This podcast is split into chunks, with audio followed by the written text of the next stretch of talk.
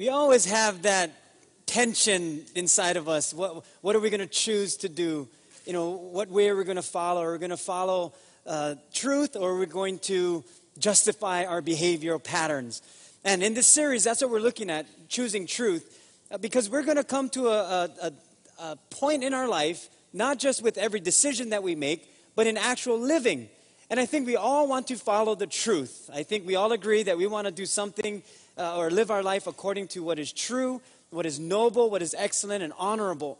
I don't think there's anyone here that says, "Well, I, I don't. I want to live a lie." I don't think anybody wants to do that.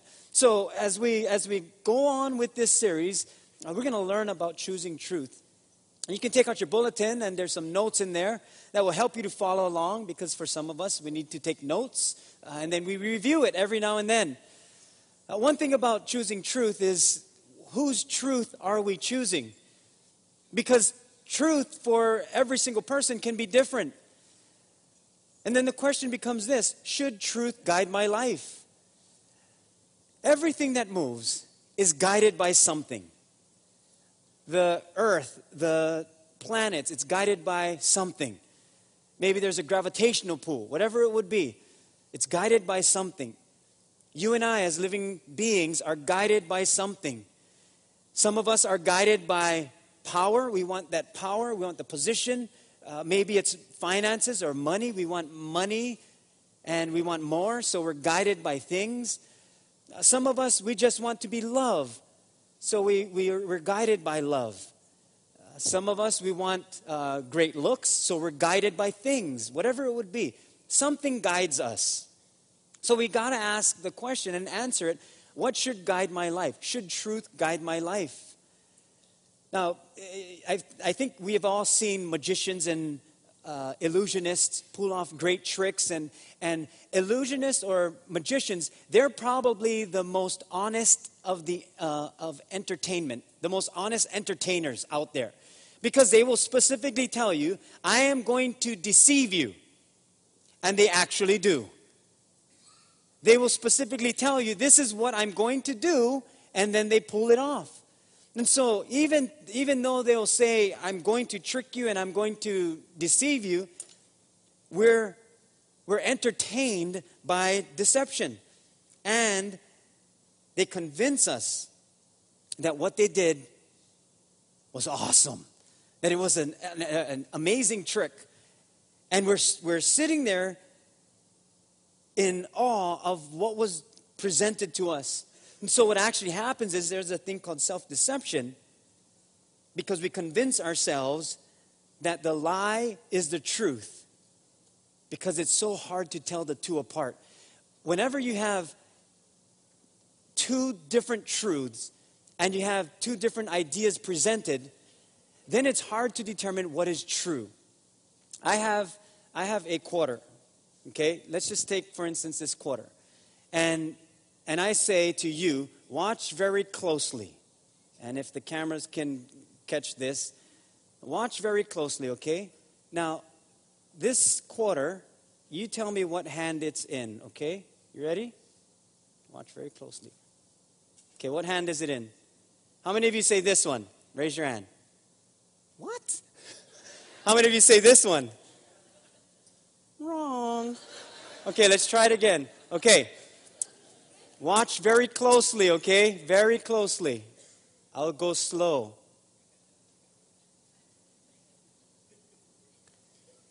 Okay, what hand is it in? This one or this one? How many of you say this one? How many of you say How many of you say this one? A couple of you. You think this one? How many of you this one? Come on, raise your hand. I just want to see. Okay. It's this one. Here's the truth. The truth is I actually have two quarters. So, some of you are like, wait, how did that happen? Simple. I had two quarters. Truth, you will only get truth by what you can see and believe that is presented to you, unless you actually know the base of the truth. Gamblers deal with this all the time. It's called self deception. That's why they keep gambling because there's a lie that they think they can win. And then they forget that they lose. So self deception plays a part in our lives personally when it comes to the truth. In other words, many of us, what we do is we treat truth like a buffet line. And we say, I want that truth, I want that truth, I want that truth. I don't want that, I don't want that, but I want this truth. This is, this is truth to me. And so we live life in this kind of way and we say, This is truth. And then people will come to us and say, No, but this is truth. And you say, No, no, no, that's not truth. Why? Because I'm living a lie. And I might not even know it because there's this thing called self deception. And self deception helps us to live a life of so called freedom. That we're not locked down to anything because if we are locked down to truth, I will not be able to live my life how I want to. That's what we tend to believe. And so there's a self deception that comes on. But in, when you know the truth, when you know the, tr- know the truth, and when you can live your life according to truth, then you're actually free to make decisions. I have two quarters one in this hand, one in this hand. Watch very carefully, okay? I'll just put it in this hand. Okay, watch this quarter. Where is it? This hand or this hand? Both hands. Why? Because I have two quarters. It's so easy to make a decision when you know the truth. So much easier to make a decision when you know the truth. The Bible tells us that you shall know the truth, and the truth shall make you free. That's what truth does. Many of us, we want to live a life that we want to live. And I can understand that because we don't want to live a sad life. We want to live a happy life. So everyone wants to live a life going by day after day, happy. And when we encounter something that's not happy, we got to figure out something else to make us happy. Therefore, we slip right back into self deception. You know, there's a there's a, a thing that we go through that if you consider the human race, that the t- from the time we've been around for thousands of years, that we've followed truth. Not everybody, majority of the way the world lived with, with its morality and, and the way people function was mostly grounded on truth. And no one really challenged truth like how we challenge today. And not only, probably within the, la- in, the, in the last 300 years, have we really challenged truth. Have we really said, I don't want to follow that. I'm going to make up my own mind. I'm going to do my own thing. That's when, when scientists would say, wait a minute, here's what cannot be proven, here's what can be proven. And so when scientists would prove God, now scientists are trying to disprove God. So there comes that challenge. It's almost like a rebellious spirit that comes on us. And we say, no, this is truth because it can be proved. And so what actually took place is people would give spiritual direction, spiritual explanations on what went on in their physical, personal lives because everything was based on spirituality.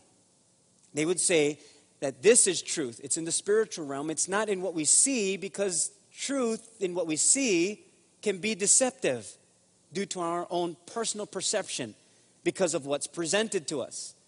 So something needed to be solid and true, something needed to be unchangeable. Truth needed to be separate from our personal emotions, it needed to be spiritual. Something that's unchangeable because we change. As human beings, we change. We have our own set ways. That's what Paul the Apostle said when he visited Athens in Greece. He went to the Athenians and he said to the, to, to the people, he said, You know, I, I noticed that you have these statues and all of these things, and, and uh, there's, a, there's a plaque that says, To the unknown God. I want to tell you about this unknown God. That's what he says.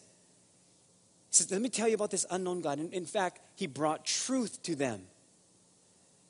Even those who did not know God in foreign countries and foreign nations back in the Bible times that didn't follow God, they still was heading towards God, but they didn't know him.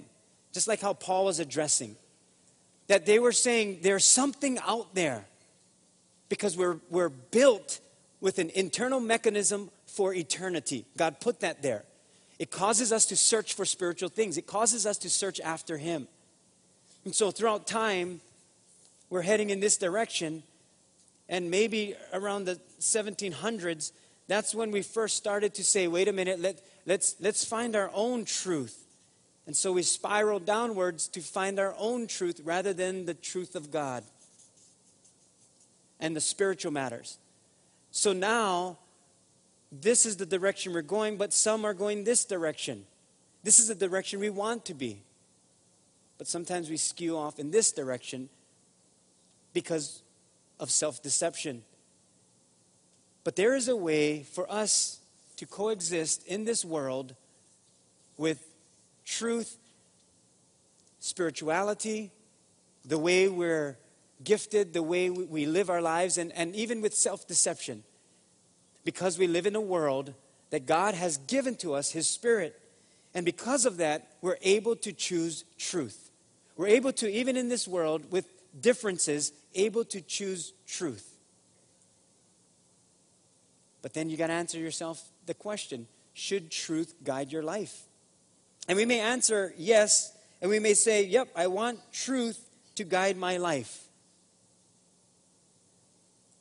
But if, if I don't know what is true, how will I know what guides my life? And last week we talked about what is truth. That truth is a person. That's what truth is. Jesus says, I am the way, the truth, and the life. And when we can understand that truth is a person, now, now we won't get deceived because we know the truth. No matter what is presented in front of us, we can say, no, there's two quarters. I know the truth. That's what Jesus presents to us. See, revelation for those who lived before the 1700s and, and even still today, revelation was their source of ultimate truth because God revealed His word to us. People were looking for the source of truth, and so they looked for words and revelation of who God was, which drew them closer to Him which makes it pretty interesting that the last book in the canonized Bible is the book of Revelation. Why? Because God reveals himself to us. That's what he did through Jesus Christ. He revealed himself through Jesus Christ. Now that we know Jesus Christ, we understand God. We understand his love. We understand his forgiveness. And we understand the truth. But if I'm going to let that guide my life, that's something I need to choose. Now, the mentality with many of us today is that there are many gods that guide us. There are, there are things that will guide us, many gods, many different beliefs that will guide us. But again, I have to come back to am I guided by truth? There are many good reasons why truth should guide us. But along with truth guiding us, there's also going to be challenges. There's also consequences for not being guided by the truth. We all encounter not being guided by truth. In fact, one of the things people say is, you know, it's okay to love the world. Make sure you love the people. Don't love the darkness of the world, and especially don't hate the people. Love the people. Because we live in a world that's so tangible. We can see, we can feel, we can touch. And when certain things are, are a temptation to us, we draw closer to that more than we do God sometimes. But when we know the truth of what this temptation can do, then we're able to steer back to God and say, God, you're going to direct me. You're going to help me on this path of life. Yes, it is trouble. It is, it is a struggle, and there, is, there are troubles that we go through.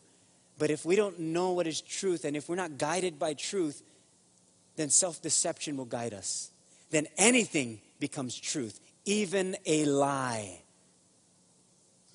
That's that gambler's mentality. Yeah, I, I, if, it, if, it's, if it's too good to be true, most of the times it is. But when we live a lie and think it's, a, it's the truth, that's why we always fall back into I'm going to trust again. I'm going to trust that person again. I'm going to trust that person again, even though they continue to lie to you.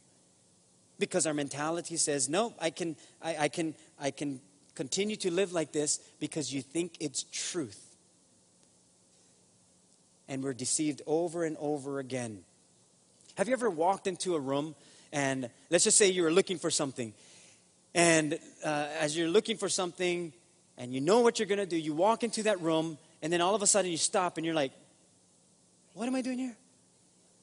What was I looking for? What was I doing here? What was I looking for? And then you have to backtrack. And you got to go back to what you're doing and you have to rethink okay, what was I going to do? It's like you have that short term memory and then it goes away. And it's not old age. I'm just telling you that. It's not old age. Old age. It may get worse, but it's not just that because even children do that. But we forget quickly. I was running the other day, and as I'm, as I'm running, uh, I'm thinking about things, thinking, thinking, thinking, and I, li- I, I, I like to think uh, while I'm running uh, on certain things, and it just, my mind is a lot clearer. And as I'm running, after all, like, it's like I, I wake up and I'm thinking, where am I? I ran farther than what I was supposed to run. Now I got to run back because it's farther. I just got lost in my thoughts. And sometimes that happens that we go astray from the truth because we're distracted by other things. As, as the saying goes, that sin will take us farther than we really want to go. It'll keep us there longer than we want to stay. And it will cost us more than we want to pay. That's what sin does, unless I know the truth. If I know the truth, then it'll help me stay on track. Or even if I go off track a little bit, when I see truth and I know the truth, I can jump right back on track. Why? Because it's not self deception anymore, it's truth. Does the truth hurt? Sometimes it does, but it's a good healing hurt, like surgery hurt. It's not an abusive hurt. Truth is a healing kind of hurt, it's a surgery. The truth sets me free. That's what it does. So we want to look at truth because there will even be people who will distract you from the truth, giving great argument that you shouldn't follow this. No, no, don't listen to the Bible. It's outdated. No, Bible is just a crutch. No, church is just a crutch. No, don't don't follow those things. Tell that to the person who was saved by God. Tell that to the person who who Christ came into their hearts and saved them from a wretched life. Tell that to that person. See, they can't take that away from you. No one can take away your testimony for what God did for you in your life. No one can take that away. If you're searching for God and you're looking for Him and you're, you're searching for that, what is missing inside, go back to God, not what other people are saying. Go back to God and His Word because people will have their own opinions. Even people who will say the good things about the Word of God, go back to the Word of God. You got to go back to the Scriptures because that's where the truth lies. That's where it is, and it's accurate. In your notes, uh, 1 Corinthians 2.13, the Apostle Paul says, When we tell you these things, we do not use words that come from human wisdom. Instead, we speak words given to us by the Spirit, using the Spirit's words to explain spiritual truths. But people who aren't spiritual can't receive these truths from God's Spirit. It all sounds foolish to them, and they can't understand it. For those, for only those who are spiritual can understand what the Spirit means. See, you're going to have people who could care less about God. They're not going to understand the truth, even if you told them and then you have those who are spiritual and they want spiritual truths. And then they begin to understand the truth. So, what do you do with those people that they don't want to hear the truth? You pray for them. You pray for them. Right now, pray for our governor and our legislatures. Pray for them. Because it's never a fight against people. We got to catch this, okay? The things that happen in our state, it's never against people. We war not against flesh and blood, as the Bible says it. So you pray for people. You don't attack people. You pray for people. You love people. And, and then, if they're not spiritual, if they don't understand, they're not going to understand. You can't change people. You just can't. But you can pray for them. So, what we want to do is we want to we want to answer three questions about truth guiding our lives The three questions is why should truth guide my life or who chooses what will guide my life? And then why is it difficult to be guided by truth? So we'll go through those three questions and the first is why should truth guide my life? And if you're writing your notes in, number 1, having a guide in my life is wise. It's just smart. It's brilliant. It's ingenious. It's wise to have truth. It's just wise. Not a single person here travels to an unknown destination without being guided. There's no possible way that you're going to go to the ticket counter at the airport and tell the ticket agent or the, the person there, um, take me any place you like. Set me on a course of a great destination. Well, where do you want to go? Up to you. Up to you. Wherever you want me to go, I will go. Now, they may say, okay, okay, I'm going to send you here. And then they send you to that place. And then you land there. And then you go to the rental car place. And, oh, what kind of car do you want? Whatever car you want to give me. Whatever car. Okay, they give you whatever car. And then you get in there. And then the GPS is in there. And you're saying, well, where do you want to go? Wherever you want to take me. You're an idiot. Well, wherever you want to take me, I'll go. Or if you have someone with you, and they ask you, So where are we going? Where's the destination? Wherever. Doesn't matter. Just take me where you want to go. No one in their right mind would do that. Now, if you're adventurous enough and a little bit, you know, uh, you know, then maybe, maybe. But most of us, we would want a guide. We would want a map to wherever we're going to be in a destination that we've never been a part of or we've never visited before. We need something to guide us. In school, we called it guidance. They would, they would help us to be guided and they would teach us. In today's world, we use maps, GPS, and before then, they used the stars, and they still use the stars. If you wanted to head in a certain direction, you look on the map. When it says to turn, you turn. When the GPS says right turn, you take a right turn. When you wanted to head south and you look at the stars, you head in that direction where there's the south or the southern hemisphere, or you look at the stars and you say, That's where I'm being navigated towards. Something must guide us. And having truth in our lives is wise. It's a wise thing to be guided by truth. Every single person understands being guided by something because there's a purpose to being guided. Every step of the way, there's a purpose to be guided by, or being guided by there's a purpose to it. A map has a purpose to it. GPS has a purpose to it. Even being guided by the stars has a purpose to it. Every step of the way. That's why the Bible says it like this 1 Corinthians 9 24. Don't you realize that in a race everyone runs, but only one person gets the prize? So run to win. All athletes are disciplined in their training, they do it to win a prize that will fade away, but we do it for an eternal prize. So I run with purpose in every step. There's a purpose with every step that I run. I am not just shadow boxing. I discipline my body like an athlete, training it to do what it should. Otherwise, I fear that after preaching to others, I myself might be disqualified. You know what Paul is saying? He's saying, if I am not guided by truth, then I can't live it out. If I'm not guided by truth, I'm not going to be able to live it out. And he says, this is how you, this is how you live by truth. You, you, you run with purpose every step of the way. Athletes do this. Athletes discipline themselves. And when you see an athlete, like right now is, you know, basketball season, football season, when you watch the athletes and they perform, they, they, they make an outstanding catch or a, a, a three point shot, whatever it would be. To us, we're amazed. We're like, look at it, caught it one hand. Well, look at that, he got two feet down right in the corner of the end zone. Unbelievable. But they do that day in and day out on the practice field. And that's what Paul is saying. He's saying every step of the way, there must be truth attached to it. There's a purpose for truth. It guides our life, and it is wise to be guided by truth. People will tell us, oh, don't be guided by that. Do your own thing. But we know the consequences of that. That's why we're turning to God. We understand the consequences.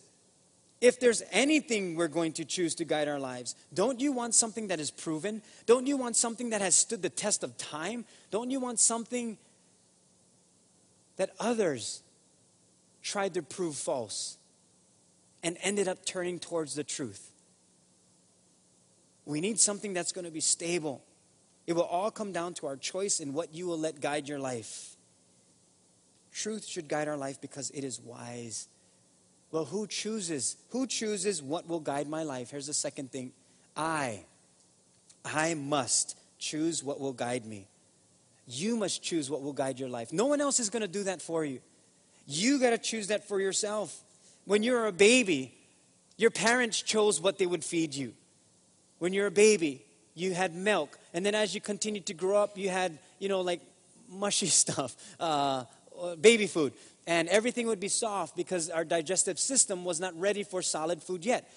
And then as you continue to grow up, I don't know about you, but the first time you were introduced to like McDonald's or your children were introduced to McDonald's, they became zombies after that. After that, I want to go McDonald's. I want to go McDonald's. I want to go McDonald's. And if you even asked your children where you want to go to eat, they would say McDonald's or wherever they, their favorite place is. And then you would order for them.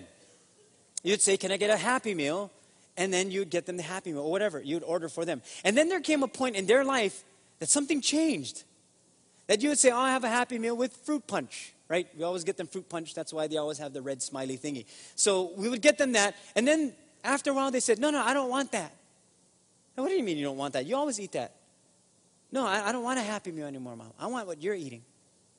I'm eating a, I'm eating a, a Big Mac. You can't have a Big Mac. You can't eat all that. Oh, no, Mommy, I can. I can finish the whole thing. And we know they don't. They don't finish the whole thing. But there comes a point in their life where they start choosing for themselves. And then they get married and then their wife chooses for them. So there's like a cycle that happens. But, but we got to choose for ourselves. We got to choose. Nobody's going to choose for us. We, we got to choose for ourselves. And what the bible is telling us is if you don't choose then it'll be forced upon you if you don't choose what will guide your life it will be forced upon you in, in the book of joshua Joshua chapter 24, and it's in our notes. This is after they, they uh, Moses led them through the Red Sea, and Joshua took over the leadership from Moses. And now Joshua is now on the promised land side, and now he's challenging the people, the nation of Israel. And he's saying, if it seems evil to you to choose to serve the Lord, choose for yourselves this day whom you will serve, whether the gods which, which your father served that were on the other side of the, of the river, or the gods of the Amorites in whose land you dwell. But then he said this But as for me and my house, we will serve the Lord.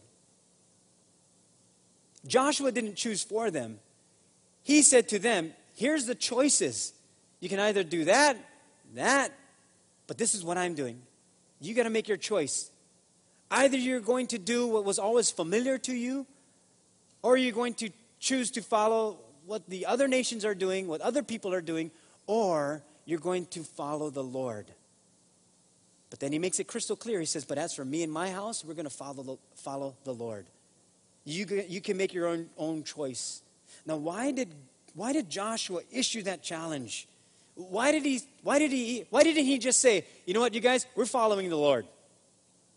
That's the mandated law. We're all following the Lord. Let's go. Why did, he, why did he issue the challenge?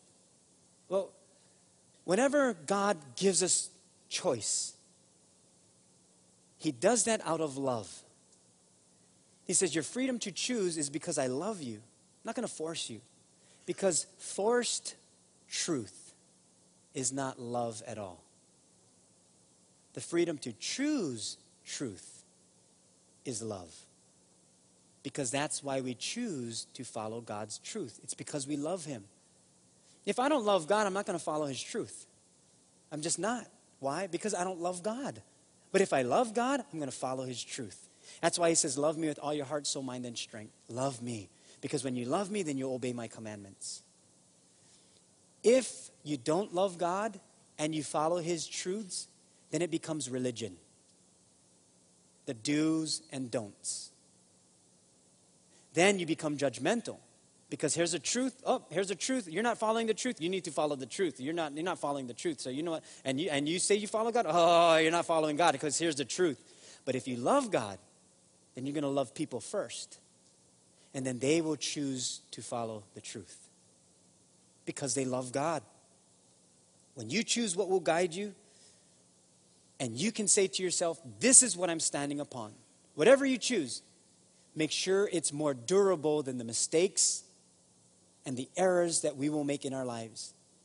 That's why, as for me and my house, we will follow the Lord.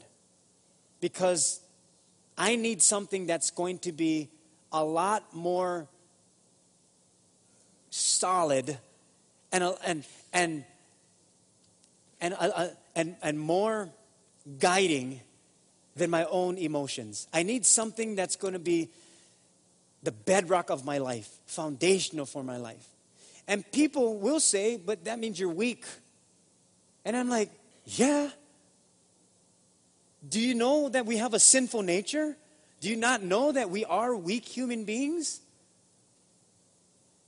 You become strong when you're able to admit you're weak. Those who say, ah, I'm strong, I'm strengthened, I'm strong, that's their weakness. That's the number one weakness. Once you think you can live this life according to your own way, that's your number one weakness. Doesn't matter what the life, what, what, what it looks like on the outside. What matters is what's going on on the inside. See, we're going to make mistakes, and others will lead us if we don't choose to follow what has not stood the test of time. We got to follow what has stood the test of time. Many of us remember the, the Titanic and, of course, the tragic story of the sinking of the Titanic. And this massive ship, over 800 feet long, many thought was unsinkable. That was their biggest mistake. Their strength was their weakness. And then, as they set out into open sea, they, they they turned it up enough so that they could go faster to prove to everyone what a great ship this was, what a great liner this was. But then, as we understand, it, it was heading toward an iceberg. Now, the guys on top, they saw this iceberg, and then by the time they sounded the alarm, they had 37 seconds to turn. And they did. But remember, they just, they just scraped the bottom of this iceberg, which ripped into the ship, which caused them to sink. But they thought, we're fine. We're fine. Why? Because this ship is unsinkable. Even the compartments that were supposed to fill up with water, and then that's it. That first compartment would fill up, and then they're done. But it overflowed to the next, to the next, to the next, which caused them to sink. That which they thought was their strength became their biggest weakness. They didn't navigate how they were supposed to because they thought they were unsinkable, even though they were in uncharted waters with all of these icebergs around them. Now, there was another ship that came around, and this ship came to rescue them. But this ship, who was captained by Rostron, this is what he did. Now, once, once he heard that the Titanic, or once he got the message from the Titanic, even though the top speed for this ship, the Carpathia, was 14.5 knots, which I think the Titanic was about 25 knots that they could travel, even though it was almost half the speed, they kind of, eh, he ordered that they pushed the limit just a little bit more to 17 knots so that they could get to the site. Then he ordered a reduction in the sheep's, in the uh, sheep's, in the ship's heating system so that more steam could be diverted to the engines. Then this extra speed was without a significant, uh, this extra speed was not without a significant degree of peril. However, as Carpathia endured its own hazards, dodging icebergs along the entire 58 mile route was even more dangerous. And then the captain noted the safety of the crew members. And so what he did is he said, you know what, this is what we're going to do. And he gave them some instructions on how to survive. And then when they came to the Titanic, before they got there, he said, Here's how we're going to rescue the survivors. Here's what we're going to do. And then he ordered them for the lifeboats. He ordered for the lifeboats to be lowered, and he trained them in what they needed to do before they got there. And every step of the way, he made sure he was communicating with his crew members and he made sure that everything they were doing was accurate. He even saw that the people that were going to be coming on board were going to be freezing cold. So he said, Go get some blankets, get some warm water, get some hot drinks, and let's prepare that for them. He did everything possible. And then they were able to rescue those who went on the lifeboats of the Titanic. Now, look at those two captains the captain of the Titanic, Edward Smith, that his, and not blaming him, but part of the, the weakness was the pride of how great this ship was. He wasn't guided by how the other captain was guided. The other captain was saying, Look, got some icebergs ahead. We got to navigate through this carefully. One who knew his weakness was made strong. The other one who knew the strengths was made weak. We got to choose what will guide our life. We need to be careful of what we surround ourselves with. We need to be careful what truths we, truths we will let into our hearts. Even the people that surround us. Are they guiding us? Are they helping us or hindering us? Proverbs 12 26. It says, The righteous should choose his friends carefully, for the way of the wicked leads them astray. That's what happens. The way of the, the wicked will lead us astray. Here's the truth, and it'll lead us astray. It's just the way of the wicked. Now, most people that we surround ourselves with, our friends or family members, they really want the best for us. But if they don't understand that there's two quarters there, they're going to constantly say this hand, that hand, this hand, that hand. You got to go back to the truth. You got to make that decision.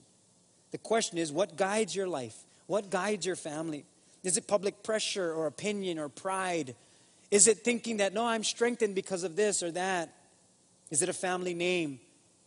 Is it the celebration of an unsinkable ship, an unsinkable life, that my family is strong enough that we can endure this? What directs your course of action? Is it truth or something else? That's what we got to ask ourselves the question. That's what we have to ask ourselves. That question. Eh, am I going to be guided by truth? because we choose what will guide us. And then the last thing, what is why is it difficult to be guided by truth? Why is it so difficult? Number 3, truth doesn't war against me, my sinful nature does. Why is, why is it so hard or difficult to be guided by truth? It's because truth doesn't war against me, my sinful nature does. So we got to remember this truth, God's truth, is for us our sinful nature is against us. God's truth is for us, our sinful nature is against us. We're always going to be waging war. And it's, it's, it's going to be difficult because you're, you're fighting something that is within. It's not something that comes in from the outside, you're fighting something that's within. A, small, a little test for those of you who are married or those of you who uh, uh, speak to women uh, and I'm not, you know, picking on women at all. I'm just, you know, stating some facts. So, Heidi and I will sit down, and I'll just give you an example of what we deal with sometimes in our marriage. And mostly it's my fault, so I can. That's my uh, disclaimer. We will sit down and, and we'll have a talk. And Heidi will ask me a question, and then I'll answer her question, and then she'll give her thoughts about it, and I'll say, Yeah, but you know, you're thinking in this way, and if you thought like this, then it wouldn't be like that. And, and she goes, Yeah, but this happened, and what am I supposed to do if this happens? I say, Well, then, then do, just do this. It's that simple, Heidi. Look, it's simple. A, B, C. Simple. Just follow that. It's simple. She goes, It's not that simple. It's simple to you, but it's not simple to me because of this, this, and that. And then we get into this big argument. And then she says the most devastating words any man can hear after 30 minutes of arguing. I don't want to. I don't want to talk. That's that's the words right there. I don't. You know. I don't want to talk. I don't want to talk. I'm done. I'm finished. I am finished. And the man is like, "What do you mean you're finished? We're we just got started." And she said, "No, I don't want to hear it. I'm I'm done." And then walks away. We're like, "No way! You're wasting half an hour of my life and not finish this conversation. I will follow you." And so you walk after, and you're like, you're like that, that, that almost like that little, that, uh, that pest that follows, and that, that little, that, you know, that fish that swims around the big shark. You, that's what you are, and you're not calling her a shark, I'm just saying. And so you're following and you're doing your very best to say, This is my point. And then, after the argument, you're done, you're exhausted, you let it go, and then, you know, you forgive and everything's done. And I'll say, Heidi, so what am I supposed to do when you ask me a question? She goes, All I want you to do is listen. That's all I want you to do is listen. I said, Okay, I got it. Listen. Okay. Then the next time we'll have a sit down, she'll ask me a question. And this is me.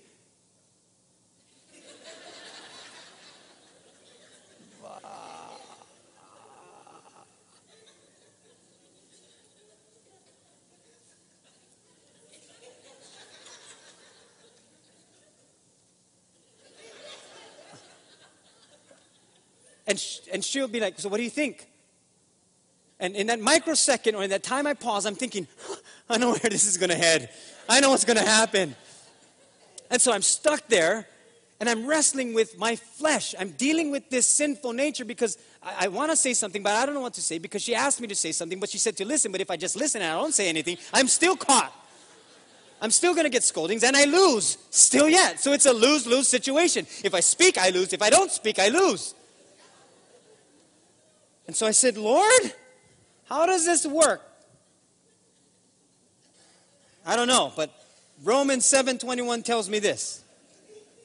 I have discovered the principle of life. I'm thinking, thank you, Jesus. What is it? That when I want to do what is right, okay, I got it, I inevitably do what is wrong. Sounds like marriage. Not marriage in itself, but sometimes a conversation. I love God's law with all my heart. Yes, I do. But there is another power within me that is at war in at war with my mind. Yes, it is. This power makes me a slave to the sin that is still within me. I'm thinking, wait a minute. If if I know that I'm at war, we all want to do what is right. And we all want to do good things. But for some reason, we don't. Because there's a war that's going on inside of us. So here's what I've learned to do. And I don't always apply this, but I try my very best. So hopefully, this will help you in a relationship. Husbands, when your wives ask you to talk and they ask you a question, ask them a question. Don't give them the answer. Like Heidi will say to me, don't give me points. Don't preach to me. Don't give me step one, step two, step three. Don't say, all you got to do is this, all you got to do is that, all this, just that's it. So, what I do is if Heidi says, What should I do in this case? And I'll ask, Why do you feel that way? Or what is it, what, why, why is it making you feel that way? I notice that when I continue to ask questions and I don't tell her what to do, to her, that's listening. And then, once I feel, because you're going to feel this tension, once you feel the, the pressure of, oh, oh, here it comes, she's going to get mad at me, I just hug her. Just hug. It'll be okay, Heidi. It'll be fine. It'll be okay. It'll be okay. You like me make you breakfast? You like, what do you want? What do you want? It, it, something has to change. Because if we're only following what is presented in front of us, we don't know what is truth. We won't know what it is. Truth doesn't wage war against us, our sinful nature does. It's inside of us. It's not the other person, it is us. It's not the other person, it's us. We're the ones who battle with this sinful nature. Not, and it's, yeah, it's in other people too, but it's us and this war that goes on. We want to do good, we want truth to guide us. We love God's ways, His laws, His principles, His truth. But so hard to follow, especially when people say negative things to you, or write negatively about you, or speak negatively about you, or gossip negatively about you. Hard, hard to go back to truth. But I tell you, when you do, you go back to truth, you go back to who God made you to be, then you can say, as Romans 7 24, 25 says, Oh, what a miserable person I am. We can admit that. Yeah, I'm a miserable person. Yeah, I, I'm not the I'm not the, the greatest person. the most brilliant person. I may not be the smartest person. I may not be the most righteous person. I, I, may, not, I may not be the person who represents God the best. What a miserable person I am. Who will free me from this life that is dominated by sin and death? Thank God. The answer is in Jesus Christ our Lord. So you see how it is. In my mind, I really want to obey God's law, but because of my sinful nature, I am a slave to sin. See, it's admitting that, that we don't have enough inside of us to follow truth. What will save us from this slavery of sin? Thanks be to God through Jesus Christ our Lord and Savior, the only one who can remove the war of sin and death. He's the only one. It's through the saving power of Jesus Christ.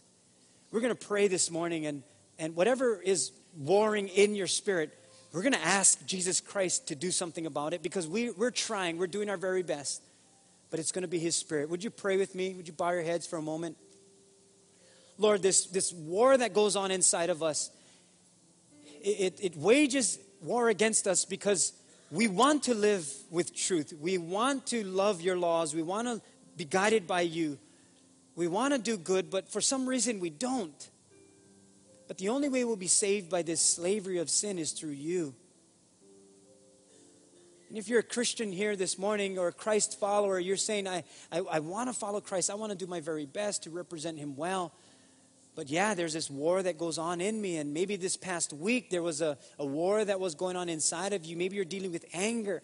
Maybe you're dealing with uh, frustration with, with your, your spouse or your family or, or a loved one or your workplace, your boss, your coworkers. It could be the state, the government, or whatever it is, whatever's happening on the inside. You give it to Jesus Christ because He's the only one who can conquer sin and death. And if that's you this morning, you're saying, I want to give that over to Christ right now, just raise your hand, just real quick. And it's just an outward expression of, of what is happening on the inside. Lord, we, we do. We give that to you. Whatever is happening in our hearts, Lord, whatever, whatever is warring in our hearts that is not of you, we give that to you. Take that from us, Lord. Give us new life. Breathe into us everlasting life. You can put your hands down. How many of you this morning, you're saying, I've never given my life to Christ. I've never said yes to God. I want to follow truth, but I've never, I've never risked, risked my life to follow truth. And, and I want to do that this morning. If that's you, would you just lift a hand and, and you're saying, I want to give my life to Jesus Christ this morning? Go ahead, just lift a hand. Good. You're saying, I want to give him my heart. Good. Good. You can put your hands down and we can say this prayer together, especially for those of you who are saying that you want Jesus to lead your life. Here's the prayer. Let's say this together. Heavenly Father, thank you for Jesus. Thank you for your forgiveness. Wash me clean. Forgive me. And make me brand new. I will follow you. I trust you. I will stand upon your truth. I believe you died on the cross and you rose again to give me eternal life. In Jesus' name I pray. And we all said, Amen.